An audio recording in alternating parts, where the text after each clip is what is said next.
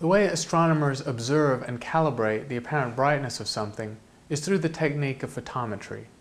Photometry allows astronomers to measure the number of photons per second coming from an astronomical source in some specified wavelength range or passband that's defined by a filter. A filter is simply a colored piece of glass sitting above the CCD detector in a telescope that isolates a narrow range of wavelength.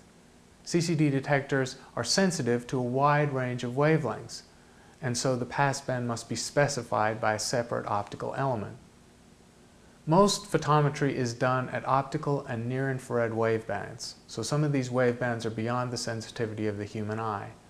The traditional wavebands are named after letters that do not follow the alphabet. They exist for historical reasons, in the optical bands, we have U, B, V, R, and I at 350, 450, 550, 700, and 850 nanometers. And in the near-infrared, the J, H, and K passbands at 1 and a quarter microns, 1.65 microns, and 2.2 microns. Relative brightness in absolute units is then determined by measuring bright stars, where the absolute brightness has been measured by spacecraft.